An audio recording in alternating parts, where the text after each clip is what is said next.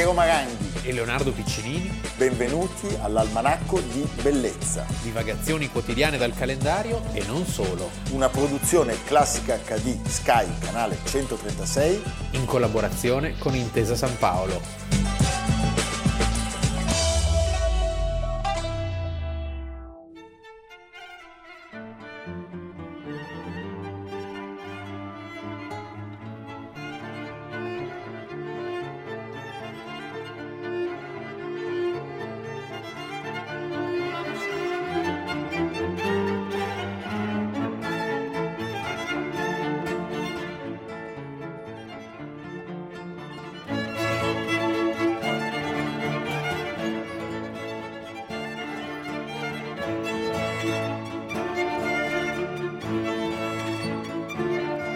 Almanacco di bellezza, 30 agosto. Dai che ce l'abbiamo quasi fatta, agosto è quasi sta, finito. Sta finendo. Sta finendo. Eh, e poi c'è Una, settembre sta finendo. però. C'è settembre e siamo sempre qua. Siamo sempre qua. Allora, ieri abbiamo iniziato con la Spagna, oggi iniziamo con la Spagna perché il quintetto... In Spagna sono già 1300. Sono già 1300, il quintetto di Boccherini eh, nell'esecuzione dei cameristi della Scala per la mostra del Tiepolo alle Gallerie d'Italia mostra grande, un po' sfortunata per i tempi per che ha attraversato. una mostra bellissima. bellissima. L'abbiamo raccontata anche con l'aiuto del grande violinista Giovanni Andrea Zanoni. È vero. Allora, il 30 agosto del 1727 a Venezia nasce Gian Domenico Tiepolo, il figlio di Giambattista, eh, che sposò sì, una, una roba di, di artisti, di famiglia, di, famiglia eh, di artisti. In segreto la modella eh, Maria Cecilia Guardi, Guardi, manca solo Canaletto e poi li abbiamo detti tutti. Cioè la sorella dei vedutisti Francesco e Gian Antonio Guardi,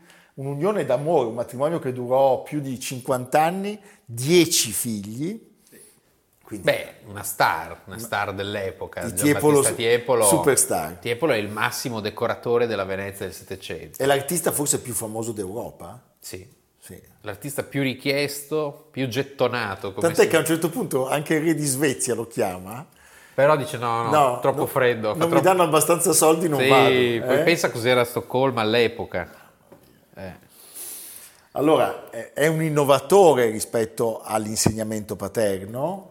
Sì, eh, appartiene a un periodo successivo, a un cambiamento di gusto, a una tensione diversa di una repubblica che sta finendo, che sta morendo. E proprio perché sta morendo, no, come nei periodi di basso impero, Bam! se spende, se magna, se fa festa. Lui non lavorerà evidentemente solo a Venezia o nel territorio della Serenissima, perché lo sappiamo a Milano, a Bergamo, a Vicenza, a Padova, che sono parti di quell'impero meraviglioso, ma lo sappiamo anche a Madrid. Sì, a Madrid, anche a Würzburg, eh, lavora col padre e realizza delle parti degli affreschi, sai, erano dei cantieri veramente giganteschi in cui ancora oggi è possibile distinguere le, le parti affrescate dall'uno, dall'altro, da un terzo, ad esempio Girolamo Mengozzi Coloni, i cosiddetti quadraturisti, che erano quelli che facevano le cornici entro cui si inserivano questi affreschi. Questi affreschi. Quindi era un lavoro, era un lavoro d'equipe.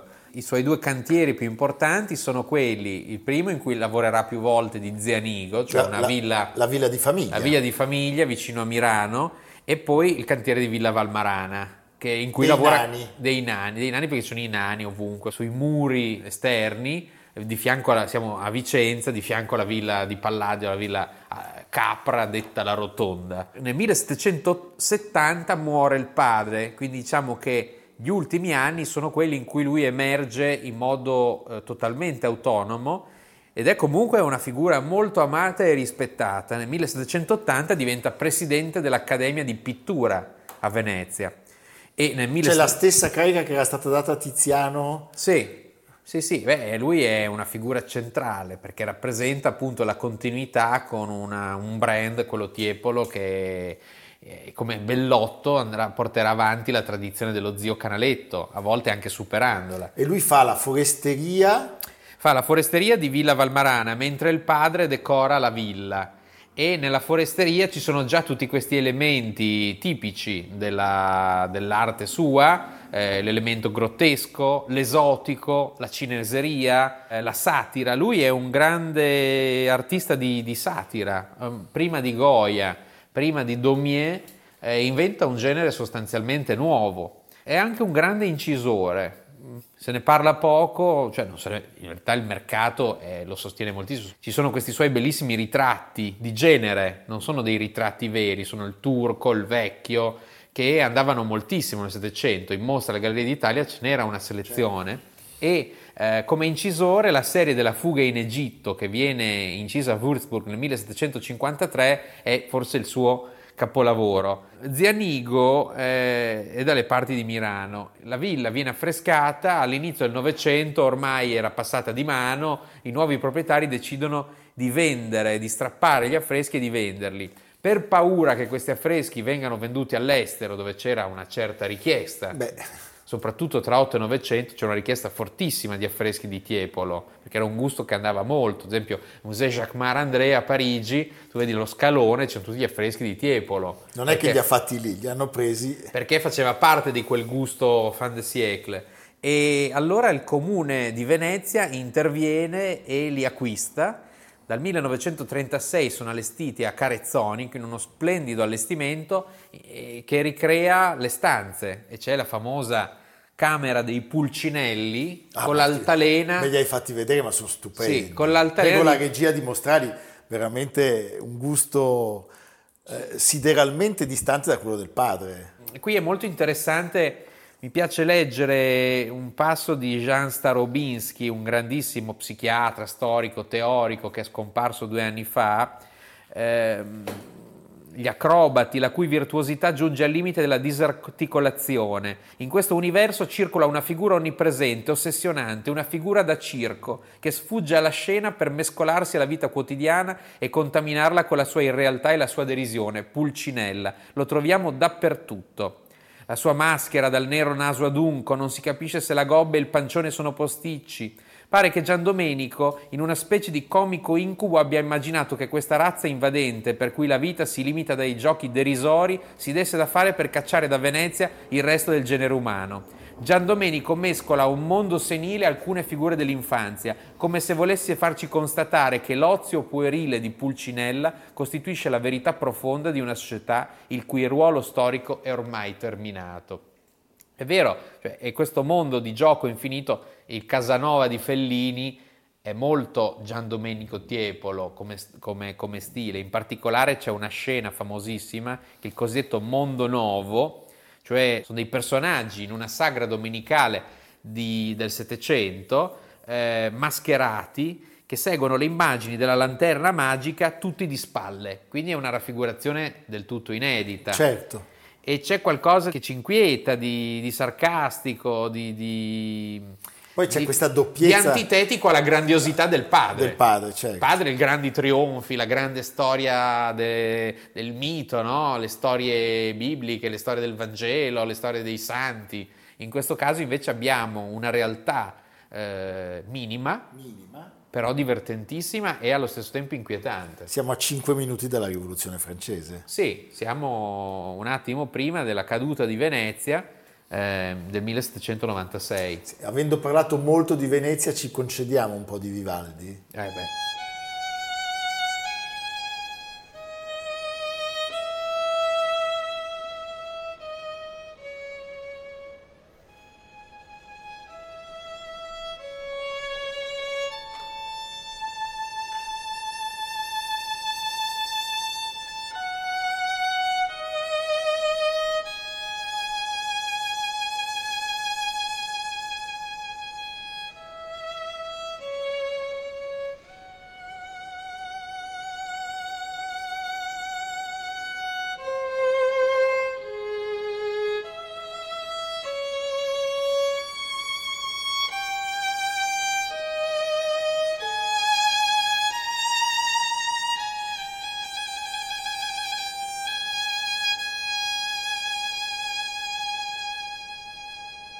Sì, devi pensare che quando si dice di caduta di Venezia e uno dice vabbè, cade, cade morto un papa se ne fa un altro, no?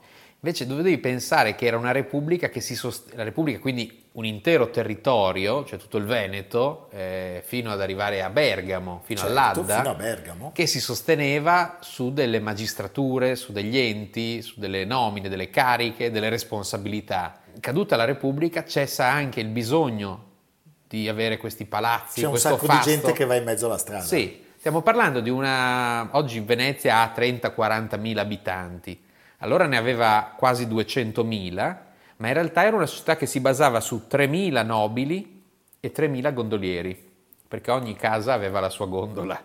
Sai, c'era il gondoliere de Parada, si chiamava.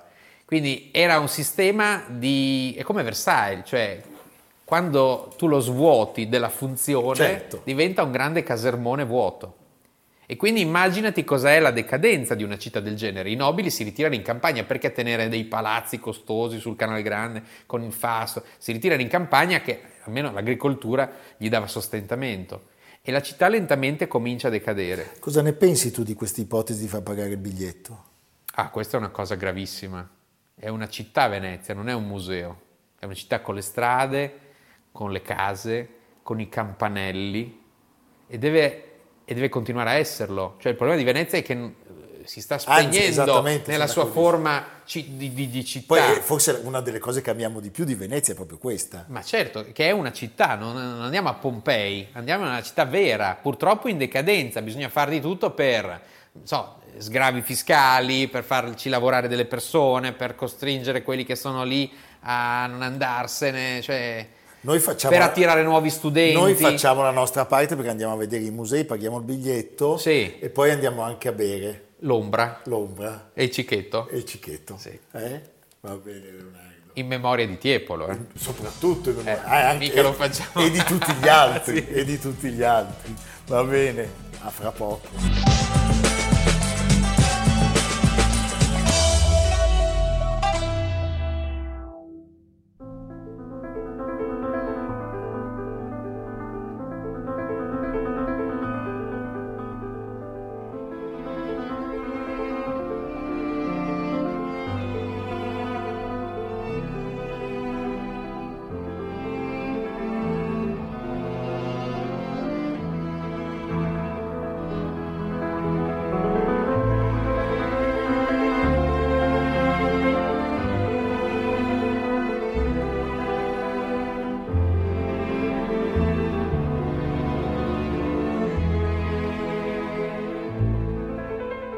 ...30 agosto 1933, 333, Sì.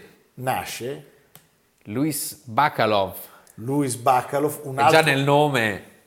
un altro grandissimo musicista che arriva dall'Argentina.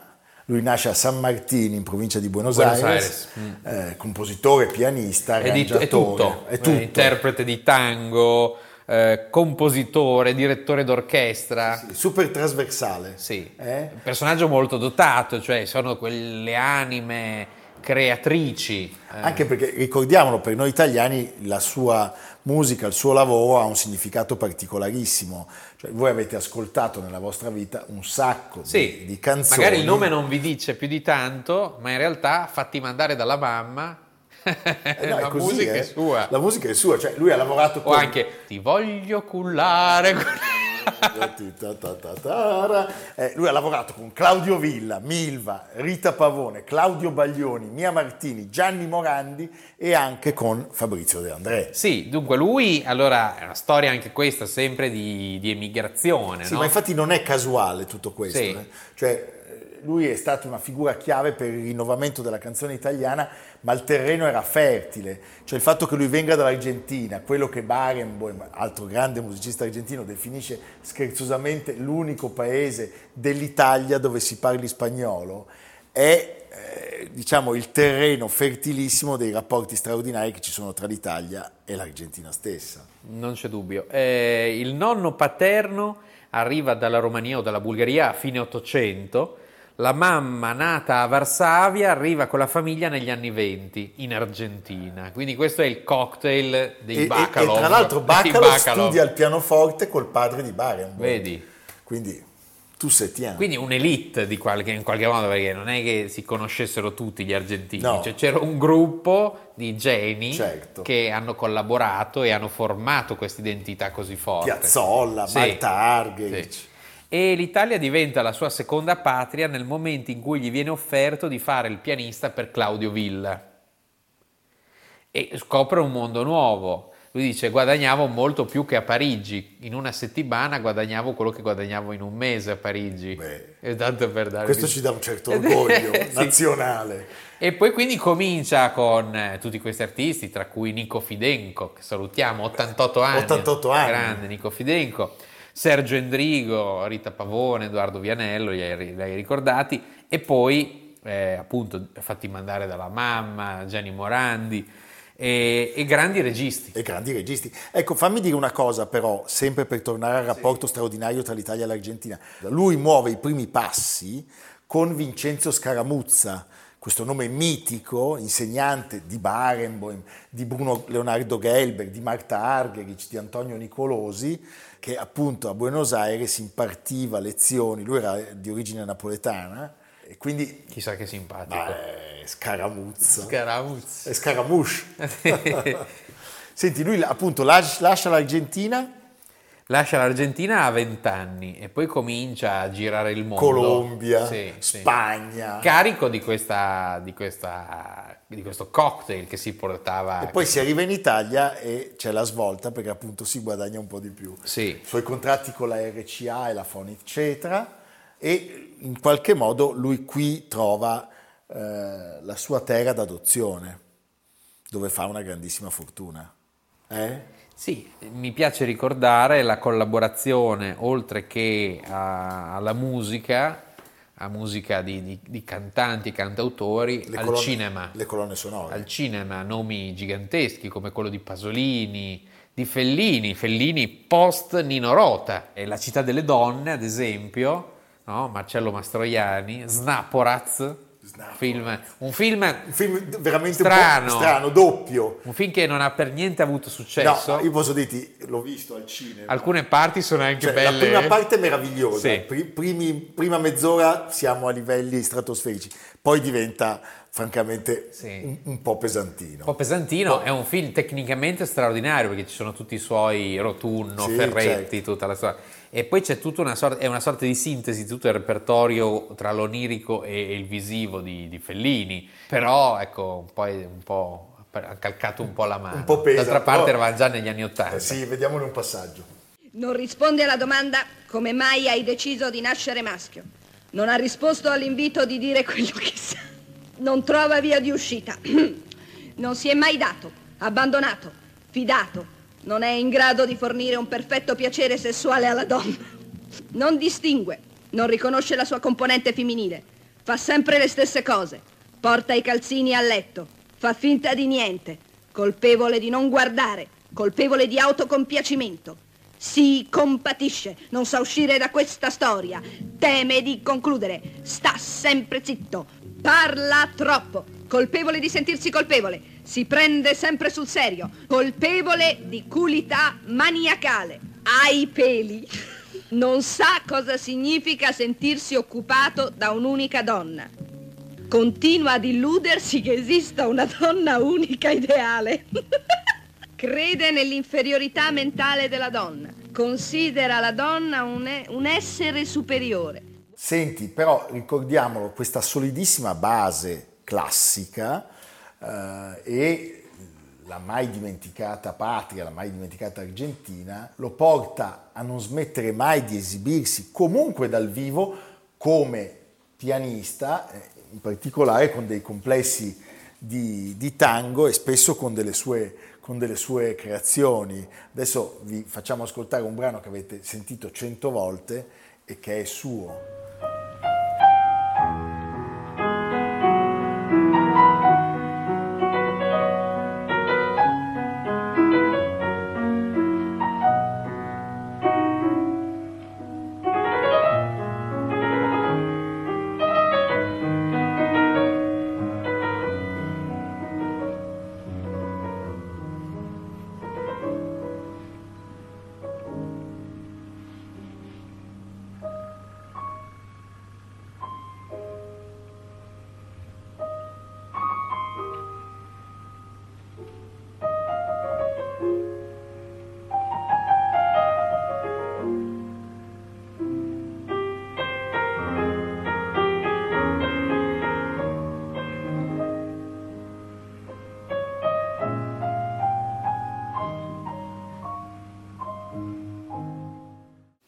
Un nome a cui lui è indissolubilmente legato, forse il motivo per cui è diventato più famoso anche nel nostro paese. Dopo, dopo Milano Calibro 9, dopo Milano Calibro 9, che è sua, è Il Postino. il postino. Oscar, premio Oscar 1994. Eh, ricordiamo la storia di film ambientato nel 52. Erano cinque le candidature, la- la- l'unica la vince lui alla Sì, fine. Eh, un film con un cast interessante, Massimo Troisi che mancò subito dopo la fine del film, Philippe Noiret che interpreta Pablo Neruda Certo. in esilio e poi c'è l'ingombrante, anche se attorialmente inesistente, Maria Grazia Cucinotta, Cucinotta. che veramente... Eh, Ecco, ricordiamolo che lui nel 2013 avrebbe poi riconosciuto la copaternità del brano del postino, il, brano, il tema principale del film, quello appunto premiato con l'Oscar, eh, la, pater- la copaternità di Sergio Endrigo, di Riccardo Del Turo e di Paolo Margheri. E ricordiamo l'omaggio di Quentin Tarantino che nel film Kill Bill di Il fatto secchione, il secchione del cinema italiano. Eh beh, sì. Lui e Marco Giusti, Eh sì, credo, eh, sì, si contendano la palma di chi perché ne sa quella colonna sonora lui l'aveva scritta per un western, il grande duello, e poi eh, è stata riutilizzata dal grandissimo Tarantino. Noi per salutare questa grande figura della storia della musica vogliamo affidarci alla colonna sonora premio Oscar di Il Postino.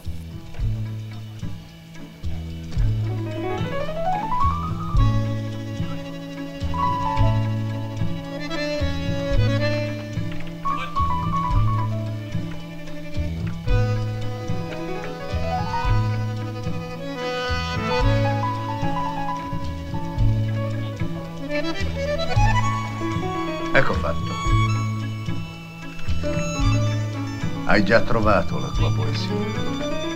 Se per caso ti viene voglia di scriverla, ecco il quaderno.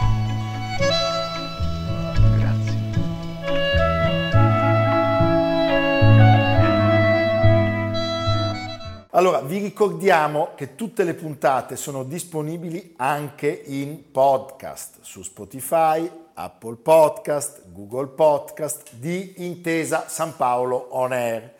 Dovete cercare Almanacco di Bellezza oppure andando sul sito del gruppo intesasanpaolo.com digitando sempre Almanacco di Bellezza. Non potete sbagliare. Se avete dei dubbi, telefonate a Piero che vi risponde. Sì, vi chiedo anche, dei, vi chiedo anche dei consigli. la, la telefonata è a carico vostro, vabbè, questo è Questo ovvio. per forza, perché non, non pagando la bolletta da mesi. Non è un numero verde, Non state è- no, attenti. no. Anzi, c'è un sovraccarico. C'è un sovraccarico perché poi mi stornano qualcosa, eh, mi, mi ridanno dei centesimi.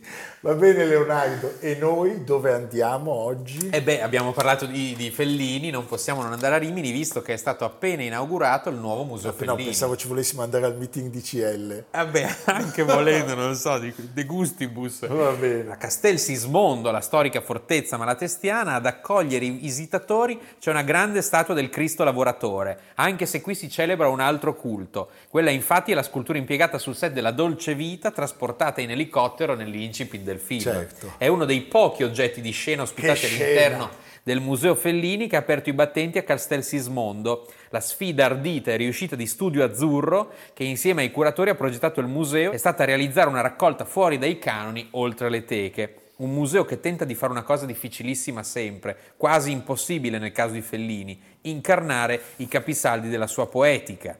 Ci sono i luoghi felliniani, Roma e Rimini. Il curatore dice, comunque, eh, la cosa più importante di Fellini sono i film. E allora uno dice, ma allora non basta andare al cinema? No, perché il museo li amplifica, come nel caso della Dolce Vita che dura 180 minuti e a Castel Sismondo viene espansa a una lunghezza di 24 ore, in modo che si possa cogliere la bellezza formale di ogni singolo fotogramma di quel bianco e nero Cioè, splendente. una visita breve quindi. Tra l'altro lo si può fare appoggiati a un'immensa Anitona Ekberg ricostruita per poter accogliere tra le sue curve morbide i visitatori. questo mi piace. Sì, Eh. quindi Piadina, Anitona, Anitona, eh, CL. Dolce Vita, il Tempio Malatestiano, Sì. il Ponte di Tiberio. Così è, ce n'è. Eh. Sì, sì. L'arco di Augusto. Si mangia benissimo. Benissimo, benissimo. Va bene. Evviva. Evviva, a domani. Almanacco di bellezza a cura di Piero Maranghi e Leonardo Piccini. Con Lucia Simioni, Samantha Chiodini, Silvia Corbetta, Jacopo Ghilardotti, Paolo Faroni, Stefano Puppini. Realizzato da Amerigo Daveri, Domenico Catano, Luigi Consolandi, Simone Manganello, Valentino Puppini. Una produzione classica HD, Sky Canale 136 in collaborazione con Intesa San Paolo.